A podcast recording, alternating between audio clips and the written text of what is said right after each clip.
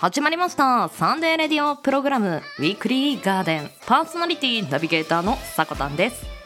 ワンウィーク。10月16日。日曜日から10月22日の土曜日。この1週間分の情報のお届けとなっています。今週の記念日の担当は癒しのボイスがあなたを包む。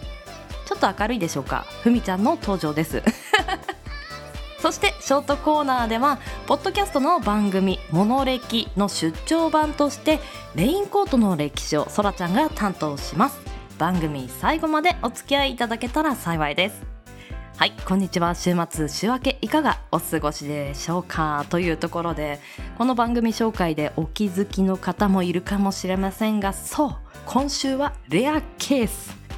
女性ばかりが担当する週となりました。私さこたんそしてふみちゃんそしてそらちゃんです。ご褒美デーとなる方もいるのではないでしょうか。ぜひともね3人とも押していっていただけたらなと思います。はいそうしましたらオープニングトークなんですけれどもちょっとね疑問に思うことがあったんですよね。それを今日はオープニングトークでお話ししたいなと。すごくえ何その悩みと思うかもしれないんですけど秋ってめちゃめちゃ早く通り過ぎませんか？はい。私すごくね秋めちゃめちゃ好きででけど気づくといつも冬になってて寒いんですよ。えこれって何なんだろうと思って。あのちょっとふざけた悩みなのかもしれないんですけど本当に思っている節があってでこれってなんか脳のメカニズムとかで何かあるのかなと思って。どんな調べ方をしたらこの答えにたどり着くのかはちょっと分からなかったんですけれども自分なりに調べてみたんですよね。なのでいろんな見解があると思うんですが私が見た情報の中で、まあ、サクッと調べた情報の中で言えばあの時間の長さで出来事が多ければ多いほど長く感じるという傾向があるそうです。例えば春なんですけれども卒業式みんなと卒業旅行そして入学式そして新しいクラスなどとたくさんの出来事があるとえなんか1ヶ月の間にあった出来事とは思えないなと長く感じる傾向がありますよね。で社会人であったりすると新しいグループに所属されたり新しいお仕事を頼まれたり新人が入ってきたりとやっぱり春って結構人間関係が変わりやすい季節なのでそういったところで時間の長さを長く感じますよね。そして夏もなんですけれども夏って夏休みがあったりするからこの四季の中で夏にしかないイベントって結構たくさんあったりしますよね。そういったことやあとは暑さなどでねあの夏長いなーなんて感じたりしますよね。そして冬なんですが冬もたくさんイベントがあってクリスマス年越しであったりあとはバレンタインデーなんかもありますよね。ところが秋と見るとまあ秋ですとハロウィンやボジョレ・ヌーボーなどのイベントはあったりするのですが結構好き好みが分かれるイベント。まあ仮装がちょっとハードル高いなであったりワインですとワインちょっと苦手なんだよねお酒飲めないんだよねっていう人は参加しないイベントになるのでみんなが参加できる大きいイベントがあまりないっていうのももしかしたら秋の特徴かもしれません。じゃあ大好きな秋をどんな風に過ごしたら長く感じるのかなと思ったら、まあ、たくさん出かけたり旅行に行ったり秋ならではのことをするということをしているとじゃあ秋が長く楽しめるのかななんて思いました。秋が四季の中で一番好きという方もたくさんいらっしゃいますよね。ぜひぜひこの秋を長く感じるためにたくさんの思い出を作っていきましょう。では毎週日曜日 AM10 時今週の記念日を中心に週替わりのショートコーナーやゲストやコンテンツイベントなどをレコメンドするコーナー。そんなあなたの耳へ届ける30分程度のラジオ番組です。音声配信アプリスプーンスタンド FM インターネット視聴サービスのポッドキャスト YouTube さまざまなプラットフォームで配信中。提供はウィークリーガーデン制作部およびサコメン有志の提供でお届けしております。それでは今週もウィークリーガーデンオープン!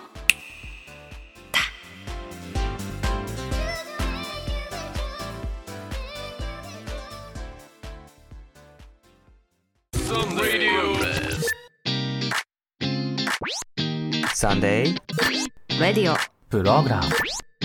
ウィークリーガーデン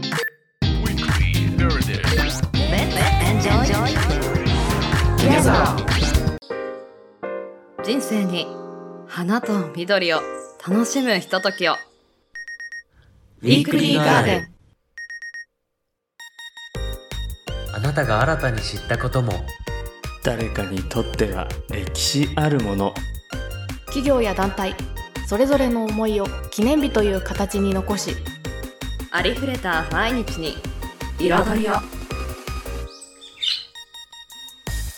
ウィークリーガーデンは毎週日曜日午前10時に各種音声サービスにて配信中。お便りは公式ツイッターおさこの部屋から募集中。日曜日はガーデンに集合。だ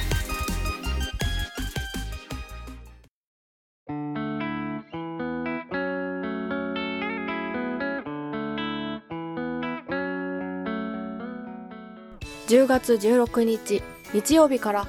10月22日土曜日今週の記念日です。こちらは一般社団法人日本記念日協会のホームページに記載されている協会に登録された記念日を紹介していきます。今週全体の項目数は59項目でした。先週のおじいさんから引き継げまして担当はふみです。ついに来ました。日中は暑いのに朝晩は冷え込むこの時期。皆さんご体調はいかがでしょうか？季節の変わり目のこの寒暖差に気をつけたいのが風邪をひかないようにすることも重要ですが自律神経の乱れにも注意したいところ。自律神経が乱れると腸の動きにも影響が出てきて過敏性腸症候群という便秘や下痢に悩まされるという方もいらっしゃるんです。実は私も季節の変わり目になると大体やられてしまうんですよね。結構厄介なんです。腸は第二の心臓と言われるくらいですので皆さん特に大事にしてくださいね。気がつかないところで体内が敏感になっていることもあります。食欲の秋とは言っても暴飲暴食にはくれぐれもお気をつけください。では改めまして今週の記念日を見ていきましょう。まずは本日10月16日日曜日の記念日です。協会が制定した記念日は8項目ありました。ここから16茶の日ご紹介いたします。いくつもの人気ブランド飲料を製造販売するアサヒ飲料株式会社が制定。同社が手掛ける健康16素材をブレンドして作られた16茶を飲んで自分の体や大切な人を思いやる日にとの願いが込められている。日付は1年を通じて飲んでもらいたいとの思いと16茶の名前から毎月16日に。健康16素材とはタンポポの根エゴマの葉発芽大麦夏目玄米大麦昆布ハブ茶桑の葉ビワの葉きび瓦ケツメイハトムギトウモロコシ黒豆そして泡。こちらの16素材です。中国では2000年以上前から健康素材をブレンドしたお茶というものが飲まれていたんですがそのお茶は献上品として扱われていたんです。一方日本でブレンドされたお茶の販売が開始されたのは1993年頃。健康ブームに乗っかったことにより朝日16茶はブレンド茶の先駆けとなったんです。さらに2005年にはカフェインゼロ設計に変更したということで幅広い世代の方にも飲んでもらえるようになりました。現在では睡眠の質を高めたりストレスを和らげるという効果が期待できる機能性表示食品としての16茶も発売されています。一つの原料のお茶よりいろんなものをブレンドしたお茶深い味わいになるだけでなくいろんな素材の栄養も取れて一石二鳥ですよね。ぜひ皆さん体にとってもコスパのいい16茶お手に取ってみてください。では続いて10月17日月曜日の記念日。協会が制定した記念日は5項目です。その中から秦野名水の日ご紹介いたします。神奈川県秦野市の秦野名水ロータリークラブが制定。2017年に創立30周年を迎えた同クラブの長年の奉仕活動や異業種交流活動を記念するとともに2015年に環境省が開催した名水百選選抜総選挙で美味しい秦野の水丹沢の雫。こちらの商品が美味しさが素晴らしい名水部門で1位となったことなどから市民のために丹沢の美しい自然と環境を守っていくことが目的。日付は同クラブが設立された1987年10月17日からとのことです。1位に選ばれた凄さをお伝えすべく上位5商品と獲得票数調べてみました。第5位岐阜県は清流長良川の雫。獲得票数は708票。4位山形県合算自然水。836票。3位北海道大雪山旭岳の減水。1072票。第2位福井県若狭売り割の水。1146票に大差をつけて美味しい秦野の水丹沢の雫は7504票獲得。ぶっちぎりの堂々の1位となっているんです。環境省が選定している名水百選47都道府県すべて網羅されておりましたのでお住まいの都道府県のどこの水が選ばれているのか気になる方はぜひチェックしてみてください。続いて10月18日火曜日の記念日。協会が制定した記念日は7項目です。ここからデドバの日ご紹介していきます。こちら新しい記念日です。カナダのモントリオールに本社を置き家庭用ゲームやモバイルゲームなどの開発を行うビヘイビア・インタラクティブ・インクが制定。同社が開発販売を手掛けるデッド・バイ・デイ・ライトは世界中に多くのファンを持つマルチプレイアクションホラーゲーム。カナダ産のゲームでありながら日本国内でも人気の同ゲームを日本独自の記念日を通してファンと共に祝う日とすることが目的。日付はファンの間ではデッドバイデイライトを略してデドバと呼ぶことから1018でデドバと読む語呂合わせで10月18日としたものです。このデッドバイデイライトというゲームご存知の方どのくらいいらっしゃいますかね？こちらのゲームなんですがプレイヤーは1人の殺人鬼と4人の生存者に分かれ殺人鬼から生き残るオンラインゲームなんです。ゲームのことはあんまりわからない方へめちゃくちゃざっくり簡単に言いますとオンラインで遊べる鬼ごっこみたいな感じですね。フィールド上には家などの建物があったり障害物もあるのでどこから鬼が現れるかわからないハラハラドキドキが病みつきになる方続出のようです。キャラクターごとにスキルだけでなく移動速度や攻撃力なんかも違ったりするんで個性豊かなキャラクターを使って頭脳戦の要素もありつつグラフィックも綺麗なので好きなビジュアルだけでキャラクターを選択するなんていうこともできてマニアにはたまらないゲームなんだろうなと思ってます。さあ週の折り返し10月19日水曜日の記念日です。協会が制定した記念日は16項目ありました。その中から洗濯を楽しむ日ご紹介いたします。パナソニック株式会社ランドリークリーナー事業部が制定。秋晴れの季節であり、気温、湿度ともに洗濯日和になりやすいこの時期に単なる家事労働の軽減ではなく積極的に洗濯乾燥などを楽しめる日とするのが目的体育祭や文化祭などの学校行事で汚れた洗濯物を新しい洗濯機で気持ちよく洗ってもらいたいとの願いも込められている日付は10月19日を1019-1019として1000と19を解く洗濯、洗濯、洗濯と読む語呂合わせからこの日となりました。洗濯機を回すまではボタンを押して待っているだけでいいのでとっても好きです。ただ、洗濯機に任せた後はお洗濯中なのを忘れてお昼寝してしまっていたり、干したと思ったら取り込むのを忘れてしまっていたり、なぜでしょう？靴下が片方だけ行方不明になってみたりと何かとうまくいかないです。そんなことありませんか？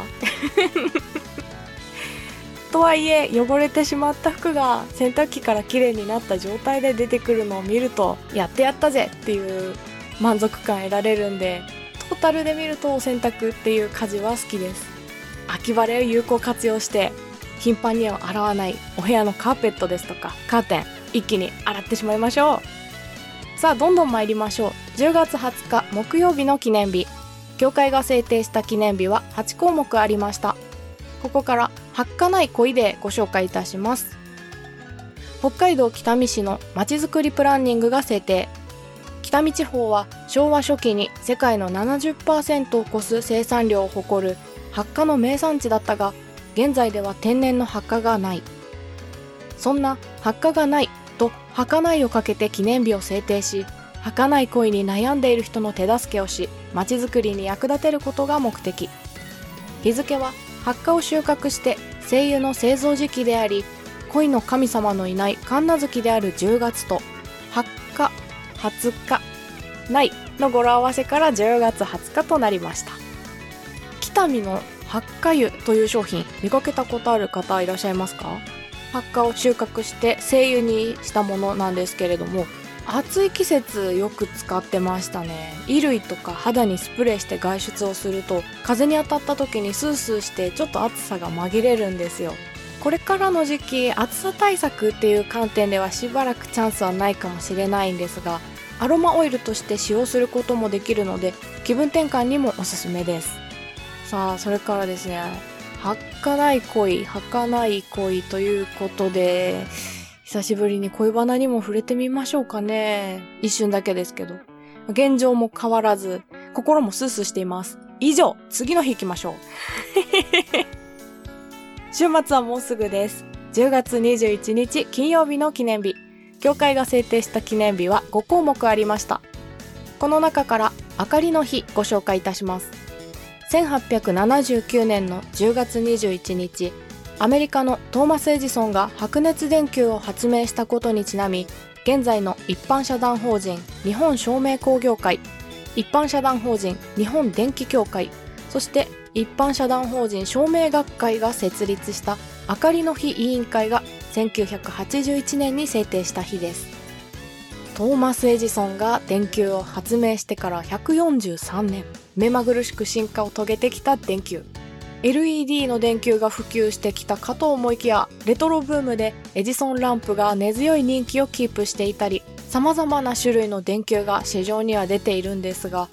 やっぱり電気を使っていると電気代とかコストパフォーマンスの面もちょっと気になりますよね。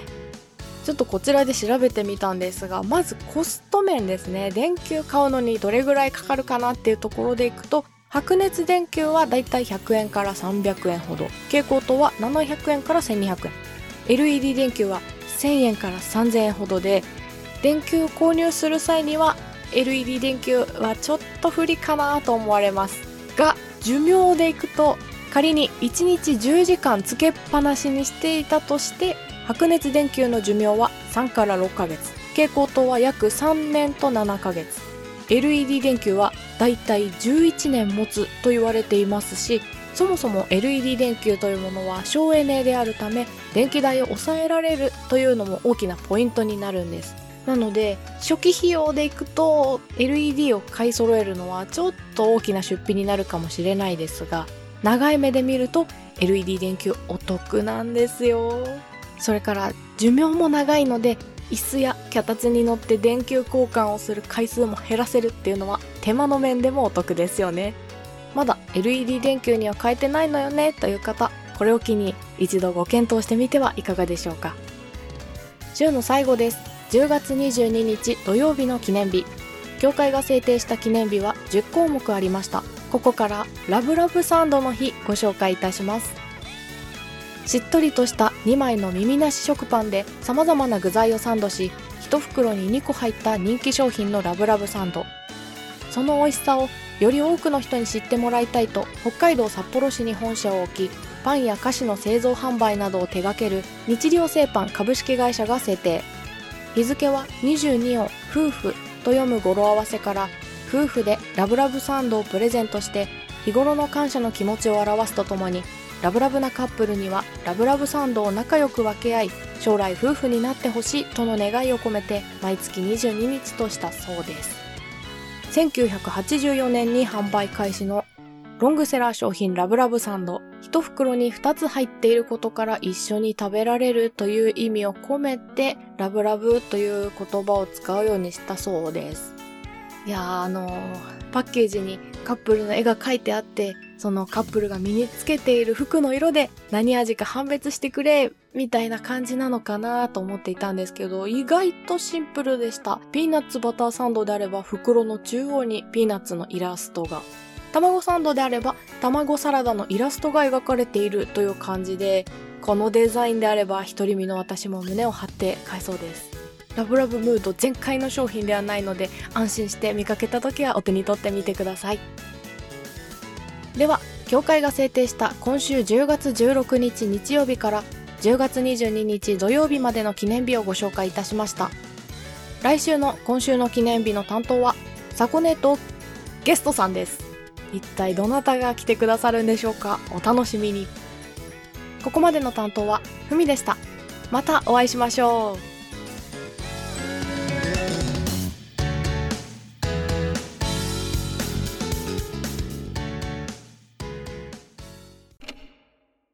モノ歴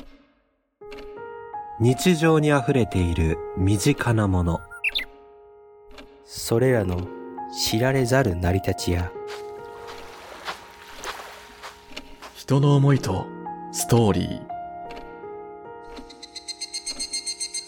悠久の時を立ち回り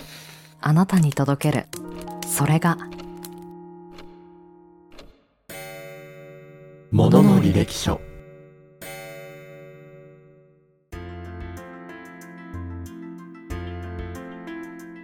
ウィークリーガーデンをお聞きの皆さん、こんにちは、ソラです。本日は、ポッドキャスト番組、モノ歴、モノの履歴書からミニコーナーとして、このお時間担当させていただきます。今回深掘りするテーマは、レインコート。また新しい扉を開き、そこにはどんなエピソードがあるのか、少々お付き合いください。さて、本日歴史を紐解くのはレインコートですが、雨がっぱ、カッパという呼び名の方が親しみのある方もいらっしゃるのではないでしょうか。そんな方々のために、本日はレインコート、そしてカッパ、それぞれの歴史を紐解いていこうと思います。まずはレインコートから。レインコートとは、雨で衣服が濡れないように服の上から着る耐水性、あるいは防水性のある素材で作られたコートの総称を指します。最初のレインコートは1747年頃に古いコートに木の樹脂を塗って防水加工をしたものだったそうです。その後、1823年に今の防水加工を施した生地に近いものがイギリスで発明されます。その生地の発明者はスコットランドの科学者チャールズ・マッキントッシュ氏です。当時布地に油を染み込ませたくらいの防水性だったものを、マッキントッシュ氏は天然ゴムを2枚の生地の間に塗った上で着圧加工を施し、防水機能を飛躍的に向上させました。このゴム引きの防水布は、マッキントッシュクロス、またはラバークロスと呼ばれていましたが、こちらを使用したコートは当時のロンドンでも大流行し、その後もレインコートのことをマッキントッシュと呼ぶまで定着しました。実はマッキントッシュはイギリスを代表する高級なアフターのブランドとして今でも有名だそうです。トレンチコートやキルティングのジャケットなど人気があるとか。私はちょっと洋服の流行には疎いんですが、お持ちの方もいらっしゃるのではないでしょうか。レインコートは雨の日だけではなく、スポーツやハイキングなどのアウトドア全般に用途が広がっていきました。レインコートの長い丈は動きやすいように短くなり、そうしてレインジャケットが登場します。そのレインジャケットと合わせたズボンとセットにしたものをレインスーツと呼びますが、自転車に乗る際はレインスーツが適していますね。またリュックやショルダーバッグの上から羽織れるポンチョタイプは可愛らしいデザインも多く子供や女性に人気です。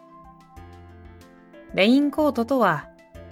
雨天の時に服の上から着用する防水性があるものを指します。上着、膝丈以上の長さがあるコート状の雨具です。カッパは雨天の時に服の上から着用する防水性のある雨具、ここまでは一緒ですが、主にビニール製、ナイロン製の雨具を指します。レインコートもカッパも雨天時に服の上から着用する雨具を意味している点では一緒ですが、レインコートは膝丈以上の長さのあるコート状の形をした雨具の上着だけを指します。対してカッパは、雨天の時に服の上から着用する防水性のある雨具衣類全般を意味していることから、違いがちょっとずつ見えてきます。カッパのくくりの中にレインコートが含まれているってことですね。さて、それでは最後に、カッパについても触れておきましょう。カッパは16世紀にキリスト教の宣教師が着ていた上着、ケープが元で、雨風を防いだり、防寒のために来たのが日本での始まりと言われています。カッパは当初、戦国武将の織田信長や豊臣秀吉などの武士階級に大切に扱われていたようです。江戸時代に入ると、和紙をわらびのりでつなぎ合わせ、灯油を塗った紙がっぱというものが作られ、庶民の間にも広まっていきました。わらびのりはわらび粉で作ったのりです。粘着力が強く、渋柿で溶いて、傘や提灯などを貼るのにも用いられたのりだそうです。強度もきっと保証できますね。カッパは安価で軽量で便利なため、瞬く間に普及し、小さく畳んで懐に入れられる懐中ガッパが発明され、旅行の際の必需品として使用されていくようになりました。灯油を塗った紙の文化は、カッパを離れ、現在ではキャラメルや飴などベタつくお菓子を直接包む紙として文化が残されています。ボンタン飴ですとか、皆さん口にしたことはありますか？古き良き日本を支えた文化が形を変えて今の私たちの生活に残っているんですね。夏も終わりに差し替わり、季節の変わり目ではありますが、皆さんそろそろ旅行にも行きたいのではないでしょうか。空模様への対策を万全に整えて今年一年、思い出の1ページを新たに刻んでみるのもいいかもしれませんね。いかがでしたでしょうか？本日のお相手は、モノレキパーソナリティの空でした。それでは、ポッドキャスト、モノレキチャンネルにてお待ちしています。皆様、良き一週間を。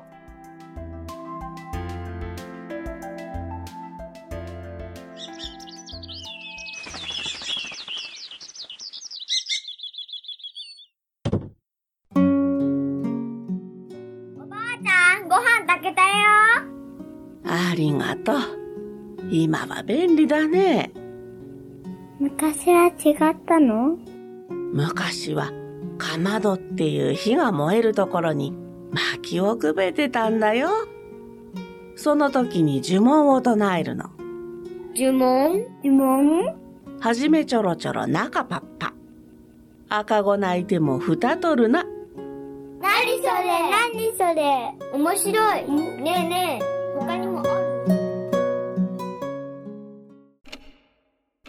の日常にあふれている身近なもの。それらの知られざる成り立ちや。人の思いとストーリー。悠久の時を立ち回りあなたに届ける。それが「ものの履歴書」毎週木曜日夜20時よりポッドキャストにて配信中。あなたが選ぶセットリストは何ですか？あなたの好きな曲。みんなの好きな曲。それぞれの思いやエピソード。みんなが選ぶベストセトリを決めたい。私の選ぶ一曲を。あなたが選ぶ一曲を。あの人の声であの人の演奏で聴きたい。そんなみんなの願いを一つのセトリに。リスナーとアーティストが一つになった。ライブキャストトークをつなぐ音楽番組。みんなで作るセットリスト。みんなセットリ一緒に作っていきませんか？私たちが作ってますみんな一周するんだよねパーソナリティが。でそれで12月からこの1ヶ月、まあ、パーソナリティとしてもう少しクロストークの相手も意識した方がね会議によってまとめ方とまた考えつける言葉じゃないけど、なんかそういうのをちょっと取り入れて変えるような、まあ、そういう台本作りの資料というか、えーまあ、それを出してもらうことで。その前の放送とかなんかこう聞いててなんか名言のリストアップ話の振り出しでいたので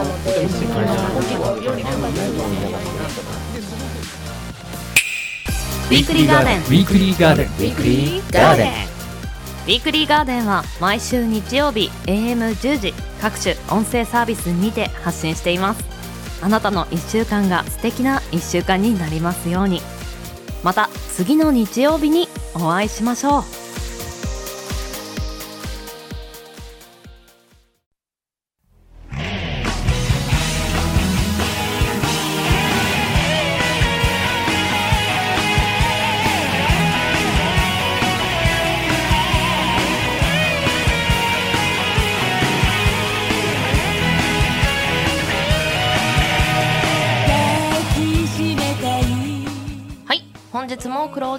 お時間です。ウィークリーガーデンシャープ 65CM の提供は音声配信アプリスプーンのイベントの CM そしてポッドキャストからモノ歴モノの履歴書。こちらの CM2 つ流させていただきました。詳しくは番組公式 Twitter アカウント名おさこの部屋から発信していますので要チェックです。さらに番組ではお便りを募集しています。ツイッターアットマーク 4KTORIDORI4KTORIDORI の固定ツイートに投稿フォームが設置されていますのでそちらの方からお待ちしております。はい今週は珍しく女子ガールズデイとなりました。皆さんいかがでしたでしょうか？こういったラジオ番組を作っていると本当に知らないことってたくさんあるなと思ったりします。新しいことを知るとワクワクしますよね。聞いているリスナーさんがワクワクするような情報をさらに届けていきたいなと思いますので今後ともウィークリーガーデンよろしくお願いします。そして来週の記念日なんですけれどもふみちゃんからも紹介いただきましたがゲストさんとクロストークとなっております。お相手はまるみちゃんという方です。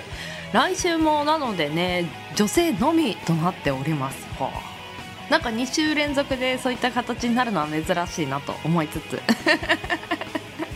ぜひ来週も楽しみにしてください。では人生に花と緑を楽しむ時間を。ここまでのお相手はさこたんです。この番組の提供はガーデン制作部およびサコメン有志の提供でお届けさせていただきました。皆さんよきウィークリーを。